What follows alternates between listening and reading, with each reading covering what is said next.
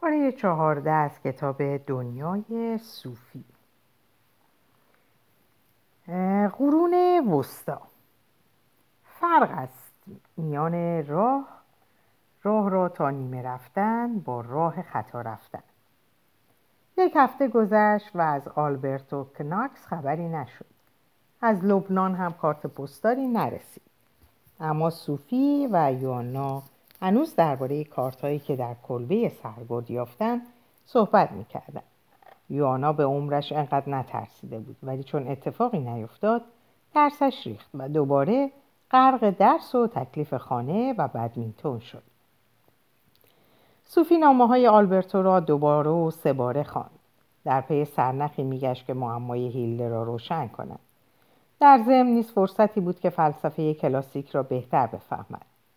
حالا دموکریتیوس و سقرات افلاتون و ارسطو را به خوبی از هم باز می شناخت.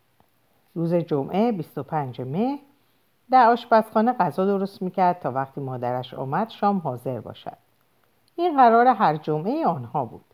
امروز داشت سوپ ماهی و کوفته قلقلی و هویج میپخت. ساده و بی سر بیرون باد می آمد همانطور که ایستاده قابلامه را هم می‌زد بیرون را نگاه کرد. درختان قان چون ساقه های گندم تکان میخوردند. ناگهان چیزی به پنجره خورد. صوفی دوباره رو گردان و دید چیزی شبیه به شیشه چیزی به شیشه چسبیده. یک کارت پستال بود. روی آن از پشت شیشه خوانده می‌شد. هیلده مولگرکناک توسط صوفی آمونسن. انتظار چیزی از این قبیل داشت. پنجره را باز کرد و کارت را برداشت. یعنی باد آن را از لبنان تا اینجا آورده بود. تاریخ این کارت هم 15 ژوئن بود. صوفی قابلمه را از سر اجاق برداشت و پشت میز آشپزخانه نشست. روی کارت نوشته بود هیلده عزیز نمی‌دانم وقتی این کارت را می‌خوانی روز جشن تولدت خواهد بود. امیدوارم که اینطور باشد یا دست کم خیلی دیر نشده باشد. طول یک یا دو هفته برای صوفی همانی نیست که برای ماست. من برای شب اول تابستان خانه خواهم بود. آن وقت هیلده. ساعتها با هم روی نیمکت تاب, باز... تاب باغ می نشینیم و دریا را تماشا می کنیم خیلی حرف داریم با هم بزنیم. قربانت پدر که گاه از کشمکش هزار ساله یهودیان و مسیحیان و مسلمانان بسیار افسرده می شود پیوسته به خود می‌گویم این هر دین از ابراهیم سرچشمه گرفتند. پس ظاهرا خدای واحدی را میپرستند. ولی حابیل و قابیل در اینجا هنوز از کشتن یکدیگر دست نکشیدند. پی نوشت سلام مرا به صوفی برسان. تفلک هنوز نمی‌داند این چیزها چه ربطی به همدیگر دارد ولی تو شاید میدانی. صوفی از خستگی سرش را روی میز گذاشت. یک چیز مسلم بود. اصلا سر در نمی آورد این چیزها چه ربطی به هم دارد ولی هیلده لابد می‌داند. اگر پدر هیلده از دختر می‌خواهد به صوفی سلام برساند این یعنی هیلده او را می‌شناسد. حالا که صوفی درباره هیلده چیزی نمی‌داند. ماجرا خیلی پیچیده بود و صوفی باز رفت سراغ آماده کردن شام.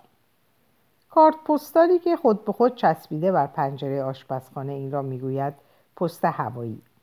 قابلامه را تازه روی اجاق گذاشته بود که تلفن زنگ زد. نکند پدر باشد. چقدر دلش می‌خواست پدرش از سفر میآمد و دختر اتفاقات چند هفته اخیر را برایش تعریف می‌کرد. ولی این لابوت یواناست یا مادر؟ صوفی گوشی را برداشت. گفت صوفی آمونسون صدایی گفت منم. صوفی یقین کرد که اولا پدرش نیست. در ثانی صدای صدای مرد است و سومی صدا را قبلا هم شنیده. جنابالی آلبرتو. او صوفی زبانش بند آمد. صدا را شناخت. این همان صدای ویدیوی آکروپولیس بود. حالت خوبه؟ بله بله. از این پس دیگر نامه ای نخواهد بود. من جسارتی نکردم. باید همدیگر را ببینیم. فوریت دارد. می‌فهمی؟ چطور؟ پدر هیلده داره حلقه رو تنگ می‌کنه. چگونه؟ از همه جوانب صوفی ما باید با هم کار کنیم. چطوری؟ تا داستان قرون وسطا رو نشنوی نمی‌تونی کمک چندانی بکنی. ما باید رونسانس همچنین قرن هفدهم رو بررسی کنیم. بارکلی چهره کلیدیه این همون کسیه که در قاب عکس کلبه سرگرد بود؟ خودشه. کشاکش واقعی شاید بر سر فلسفه این مرد باشه. جوری حرف می‌زنید که انگار جنگی در پیشه. بهتره بگیم نبرد اراده هاست. باید توجه هیلده رو جلب کنیم و پیش از اون که پدرش به لیلسن برسه دختر رو همدست خودمون سازیم. من اصلا سر در نمیارم. شاید فیلسوفا بتونن چشمت رو باز کنن. قرارمون فردا ساعت هشت صبح در کلیسای سلماری. تنها بیا فرزندم. صبح به اون زودی تلفن تلفن تقه کرد. الو. گوشی رو گذاشته بود. صوفی دوید سوی قابلمه. نزدیک بود سوپ ماهی سر بره. کلیسای سنماری کلیسای سنگی قدیمی قرون وسطا که این روزها فقط برای کنسرت و مراسم ویژه به کار می‌رفت. و در تابستونها گاه به روی جهانگردان باز می‌شد ولی شب که درهاش رو باز نمی‌گذارن پیش از اون که مادرش به خونه بیاد صوفی کارت رسیده از لبنان رو کنار سایر چیزهای آلبرتو و هیلده نهاده بود. پس از شام به خونه یوانا رفت. دوستش داره که باز کرد صوفی بی مقدمه گفت باید قراری بذاریم. و دیگه چیزی نگفت تا به اتاق خواب یوانا رسیدند و در رو بستند. صوفی ادامه داد قضیه قامزه. حرف تو بزن. می‌خوام به مادرم بگم که امشب پیش تو میمونم. چه خوب. ولی این چیزیه که به اون میگم. در واقع باید جای دیگه ای برم. چه بد. اسم پسرک چیست؟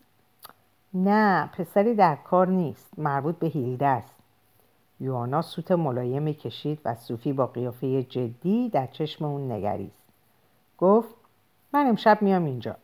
ولی ساعت هفت صبح یواشکی میرم. تا برگردم باید هوامو داشته باشی. و کجا میری؟ چه درد, چه در سر داری؟ متاسفم نمی‌تونم بگم. موندم پیش یوانا هیچ وقت مسئله نبود. ای بسا برعکس. گاهی صوفی احساس می‌کرد مادرش انگار بدش نمیاد خونه رو در بس در اختیار داشته باشه. از خونه که بیرون اومد مادرش فقط گفت برای صبحونه که میای خونه ها؟ اگر نیومدم می‌دونی که کجام. اینو برای چی گفت؟ تنها نقطه ضعف همین بود. بیتوته صوفی مانند دفعه پیش تا دیر وقت شب به وراژی گذشت. این بار تفاوت تنها اون بود که وقتی حدود دو بعد از نیمه شب بالاخره تونستم بخوابم صوفی ساعت شمامدار رو روی یک رو به هفت میزان کرد. پنج ساعت بعد صوفی صدای زنگ ساعت رو خاموش کرد و یوانا دمی لای چشمش رو گشود. به زمزمه گفت مواظب باش. لحظه بعد صوفی در راه بود. کلیسای سن ماری در حاشیه قسمت قدیمی شهر بود. ده کیلومتری با اونجا فاصله داشت ولی صوفی با اینکه چند ساعت بیش نخوابیده بود کاملا سرحال بود. نزدیک ساعت هشت دم در کلیسای سنگی کهن ایستاده بود. در سنگین و هل داد. قفل نبود. درون کلیسا ساکت و آروم و بسیار کهنه بود. از خلال شیشه های رنگین پنجره ها پرتو آبی رنگی به داخل می تراوید و به ذرات ریز قبار شناور در هوا نور می پاشید. ستونای تنومند قبار اینجا و اونجا در کلیسا به چشم خورد. صوفی در وسط شبستان روی نیمکتی نشست و به صلیب تیر رنگ کهنسالی در محراب دیده دوخت. چند دقیقه گذشت. ناگهان ارگ بزرگ کلیسا به صدا درآمد. صوفی جرأت نکرد سر برگردونه. آهنگ قدیمی احتمالا از قرون وسطا بود. دوباره سکوت شد. صدای پایی از پشت سر شنید. نگاه کنه. تصمیم گرفت چشم از صلیب بر نداره. صدای پا از کنار اون گذشت. از راهرو بالا رفت و هیکلی پوشیده در ردای قهوه‌ای راهبان به چشم اومد. راهبی تازه در اومده از قرون وسطا. صوفی می‌تونست قسم بخوره. دست پاچه بود؟ ولی نه اونقدر که عقلش کار نکنه. راهب به محراب که رسید نیمچرخی زد و از منبر بالا رفت. بر دسته منبر تکیه داد. پایین به صوفی نگریست و خطاب به اون به لاتین گفت. صوفی بی اختیار داد زد درست حرف بزن بابا. صداش در فضای کلیسای سنگی پیچید. با اینکه یقین داشت راهب کسی جز آلبرتو کناکس نیست از فریاد خودش در این عبادتگاه مقدس پشیمون شد. ولی عصبی بود و آدم عصبی از منحیات آرام میابد آلبرتو مثل موقعی که کشیش ها می‌خواهند مردم را در کلیسا بنشانند دست بالا بود گفت قرون وسطا در ساعت چهار شروع شد. صوفی دیگر عصبی نبود ولی احساس حماقت می‌کرد. پرسید قرون وسطا در ساعت چهار شروع شد؟ بله حدود ساعت چهار و بعد ساعت پنج و شش و هفت شد. اما زمان گویی بی حرکت ایستاده بود و هشت و نه و ده شد. ولی هنوز قرون وسطا بود. متوجه ای؟ شاید فکر می‌کنی دیگر هنگام آن بود که روز تازه ای سر. رسد آری می‌فهمم مقصودت چیست ولی هنوز یک شنبه است. رشته بی پایان از یک شنبه های آزگار مناچار نوبت یازده و دوازده و سیزده می‌رسد. این دورانی است که ما آن را گوتیک اولیا مینامیم و کلیساهای جامعه بزرگ اروپا در این زمان ساخته شدند. آنگاه حوالی ساعت چهارده یعنی دو بعد از ظهر بانگ خروس بلند می شود و قرون وسطای انتها ناپذیر رو به پایان می رود. صوفی گفت پس قرون وسطا ده ساعتی طول کشید. آلبرتو سر خود را میان کلاه نیمتنی جامعه رهبانیش بیرون آورد و حاضران را که فقط یک دختر چهارده ساله بود برانداز کرد. اگر هر ساعت را یک قرن حساب کنیم بله و می توان پنداش که عیسی در نیمه شب به دنیا آمد و پولس سفرهای رسالت آمیز خود را درست پیش از ساعت یک و نیم بامداد آغاز کرد و یک ربع بعد در روم درگذشت. حدود سه بامداد کلیسای مسیحی کم و بیش تحریم شد ولی در 313 بعد از میلاد یکی از ادیان پذیرفته امپراتوری روم گردید. این در زمان فرمانروایی امپراتور قسطنطنین بود. امپراتور مقدس خود سالها بعد در بستر مرگ تعمید یافت. از سال 380 مسیحیت دین رسمی سراسر امپراتوری روم شد. مگر امپراتوری روم سقوط نکرد؟ تازه داشت فرو میریخت. ما در برابر یکی از بزرگترین تحولات تاریخ فرهنگی قرار داریم. در قرن چهارم روم از دو سو به مخاطره افتاد. از سوی توسط بربرهای مهاجم از شمال و از سوی دیگر فروپاشی از درون خود. در 330 میلادی قسطنطین کبیر پایتخت امپراتوری را از روم به قسطنطنیه شهری که خود در دهانه دریای سیاه بنا نهاده بود منتقل کرد. بسیاری شهر تازه را روم ثانی خواندند. در 395 امپراتوری روم در دو بخش شد. امپراتوری غربی که مرکزش روم بود و امپراتوری شرقی که پایتخت آن شهر جدید قسطنطنیه بود. روم را بربرها در 410 تاراج کردند و در 476 امپراتوری غربی یکسره از بین رفت. امپراتوری شرقی تا سال 1453 که ترک ها قسطنطنیه را گرفتند کشوری مستقل باقی ماند. و نام شهر به اسلامبول مبدل شد. درست است. اسلامبول آخرین نام آن, آن است. تاریخ دیگری که باید به خاطر بسپاریم 529 است. این سالی است که کلیسا آکادمی افلاتون را در آتن بست. فرقه بندیکتین نخستین طریقه بزرگ رهبانی در همین سال وجود یافت.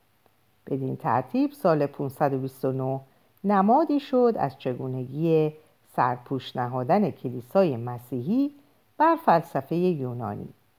از آن پس آموزش و پرورش اندیشه و مکاشفه به انحصار دیر و صومعه درآمد. ساعت به سوی پنج و نیم می‌رفت. صوفی کم کم متوجه شد مقصود آلبرتو از این ساعتها چیست. نیمه شب صفر بود. یکی بعد از نیمه شب صد سال است پس از میلاد مسیح. ساعت شش ششصد سال پس از میلاد و ساعت چهارده هزار و چهارصد میلادی. آلبرتو ادامه داد قرون وسطا در حقیقت به معنای دوره مابین دو عصر دیگر است. این اصطلاح در زمان رونسانس پیدا شد.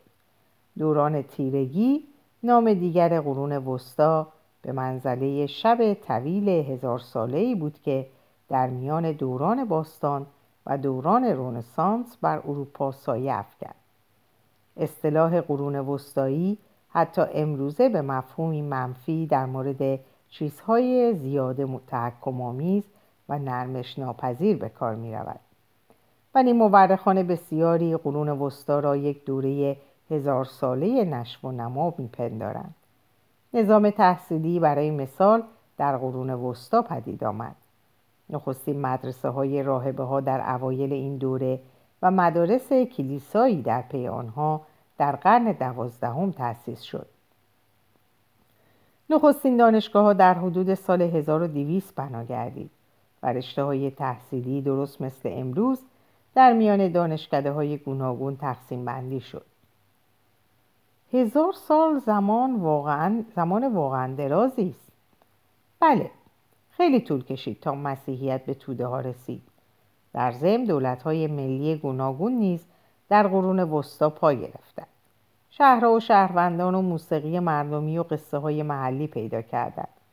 اگر قرون وسطا نمی بود افسانه ها و ترانه های ملی آنچه الان هست نمی بود کس چه می داند اروپا حتی چه می شد ایالتی از امپراتوری روم شاید. آوازه کشورهایی چون انگلستان، فرانسه یا آلمان همه از جرفای بیکران قرون وسطاست ماهیان تابناک زیادی در گوشه و کنار این جرفنا شنا می کنند منتها ما همیشه آنها را نمی بینیم سنوری مورخ ایسلندی در قرون وسطا میزیست. همچنین قدیس اولاف و شارمانی رومئو جولیت ژاندارک ایوانهو نیزن ابلغ هملین و بسیاری شهریاران و شاهزادگان پرشکوه و پرتوان شوالیه های دلاور و دختران محلقا نقاشان ناشناس شیشه های رنگی پنجره ها و سازندگان خلاق اورک و تازه از راهبان و از جنگاوران صلیبی یا از جادوگران آن زمان نامی نبردم. همینطور از روحانیون. درست است. راستی مسیحیت تا قرن نوزدهم به نروژ نیامد. اقراق است که بگوییم کشورهای شمال اروپا همه یک باره به مسیحیت گرویدند. حتی وقتی مسیحیت به این دیار آمد باورهای کفرآمیز قدیمی در زیر رویه مسیحی باقی ماند و بسیاری از این آداب پیشین در مسیحیت ادغام شد برای نمونه در مراسم عید میلاد اسکاندیناوی هنوز هم سنت های مسیحی و سنت های نورس کهن در هم آمیخته است و این مستاقی از مثل قدیمی که می‌گوید پیوند زناشویی همسرها را شبیه هم می کند. آداب و رسوم باستانی به شکل مراسم مسیحی درآمد. ولی تردید نیست که مسیحیت رفته رفته فلسفه اصلی زندگی شد. برای همین است که اغلب گفته می شود قرون وسطا نیروی وحدت بخش فرهنگ مسیحی بود. پس همش تیره و تاریک نبود؟ قرنهای اول پس از سال 400 به راستی زوال فرهنگی بود. در دوران رومیان فرهنگ بالیده بود. شهرهای بزرگ با مجاری فاضلاب حمام های عمومی کتابخانه ها و معماری شکوهمند در همه جا دیده می‌شد. این فرهنگ در چند سده نخست قرون وسطا به کلی از میان رفت. همچنان بازرگانی و اقتصاد رو به قهقرا گذاشت. مردم قرون وسطا دوباره به مبادله کالا و داد و ستت بای و پای برگشتند اقتصاد شکل فعودالی به خود گرفت. به عبارت دیگر گروهی کوچک که اشراف قدرتمند مالک زمین بودند و رعیت ها جان میکندند تا نام بخورند و نان بخور و نمیری به دست آورند. در صده های نخست جمعیت هم کاهش فراوان یافت. روم در زمان باستان بیش از یک میلیون سکنه داشت اما در سال 600 شمار ساکنان شهر به چهل هزار یعنی بخش ناچیزی از جمعیت اصلی تقلیل یافته بود. بدین ترتیب جمعیت نسبتا معدودی باقی ماند و اینان در میان بازمانده بناهای عظیم و جلال و شکوه پیشین شهر برسه می‌زدند. هر وقت به مساله ساختمانی نیاز داشتند سراغ ویرانه های بیشمار شهر می‌رفتند. این البته مایه اندوه باستانشناسی امروزی است که آرزو می کند ای کاش مردم قرون وسطا دست به ترکیب بناهای تاریخی کهن نمی‌زدند. ولی دیگر کار از کار گذشته. از نظر سیاسی دوران رومی ها در حقیقت در پایان قرن چهارم به سر رسید. با این حال اسقف روم رهبر ارشد کلیسای کاتولیک رومی شد و عنوان پاپ یافت که در لاتین پاپاست و معنایش آشکار. و رفته رفته پیروانش وی را جانشین مسیح در روی زمین پنداشتند. روم بدین ترتیب در بیشتر دوران قرون وسطا پایتخت مسیحیت بود. ولی پادشاهان و اسقفان دولت‌های نوپای ملی کم کم نیرومند شدند و برخی جرأت جرأت به خرج دادند و در برابر قدرت کلیسا ایستادند. گفتید کلیسا آکادمی افلاتون را در آتن بست یعنی فیلسوفان یونانی همه فراموش شدند نه کاملا. پاره ای از نوشته های عرستو و افلاتون شناخته بود. ولی امپراتوری روم به تدریج به سه حوزه فرهنگی متفاوت تقسیم شد. در اروپای غربی فرهنگ مسیحی لاتینی داشتیم که پایتختش روم بود. در اروپای شرقی فرهنگ مسیحی یونانی یا قسطنطنیه پایتخت آن. ولی شهر را اکنون به نام یونانی آن بوزانتیون میخواندند. به همین جهت صحبت از قرون وسطای بیزانسی در مقابل قرون وسطای رومی کاتولیک می‌کنیم. در ضمن شمال آفریقا و بخشی از خاور میانه نیز جزء امپراتوری روم بود. این ناحیه در قرون وسطا به صورت یک فرهنگ اسلامی عربی زبان درآمد. پس از وفات محمد در 632 اسلام خاور میانه و شمال آفریقا را فتح کرد. اندکی بعد اسپانیا هم جز جهان فرهنگ اسلامی شد. مسلمانان مکه و مدینه و اورشلیم و بغداد را شهرهای مقدس خود خواندند. از نظر تاریخ فرهنگی جالب است بدانیم عربها شهر کهن هلنی اسکندریه را هم تصرف کردند. بنابراین بسیاری از علوم قدیمی یونان به مسلمانان میراث رسید. مسلمانان در طول تمام قرون وسطا در علومی چون ریاضیات، شیمی و ستاره شناسی و پزشکی تسلط داشتند. امروز ما هنوز ارقام عربی را به کار می‌بریم. فرهنگ اسلامی در پاره موارد و فرهنگ مسیحی برتری یافت. من می‌خواستم بدونم سر فلسفه یونانی چه آمد؟ می توانی رودی پهناور را در نظر آوری که چندی به سه جریان جدا منشعب شود و دوباره به شکل رود عظیم فراخی درآید. بله در آن صورت می توانی دریابی فرهنگ یونانی و رومی چگونه تقسیم شد. رومی کاتولیک در غرب بیزانسی در شرق و اسلامی در جنوب و از طریق این سه فرهنگ زنده ماند. اگرچه زیاده ساده سازی است ولی می‌توان گفت فلسفه نوع افلاتونی در غرب رواج یافت. فلسفه افلاتونی در شرق و فلسفه ارسطویی در میان مسلمانان در جنوب. ولی چیزی از هر کدام در هر سه جریان وجود داشت. نکته مهم آن است که این سه شعبه رودخانه در پایان قرون وسطا در شمال ایتالیا باز به هم پیوستند.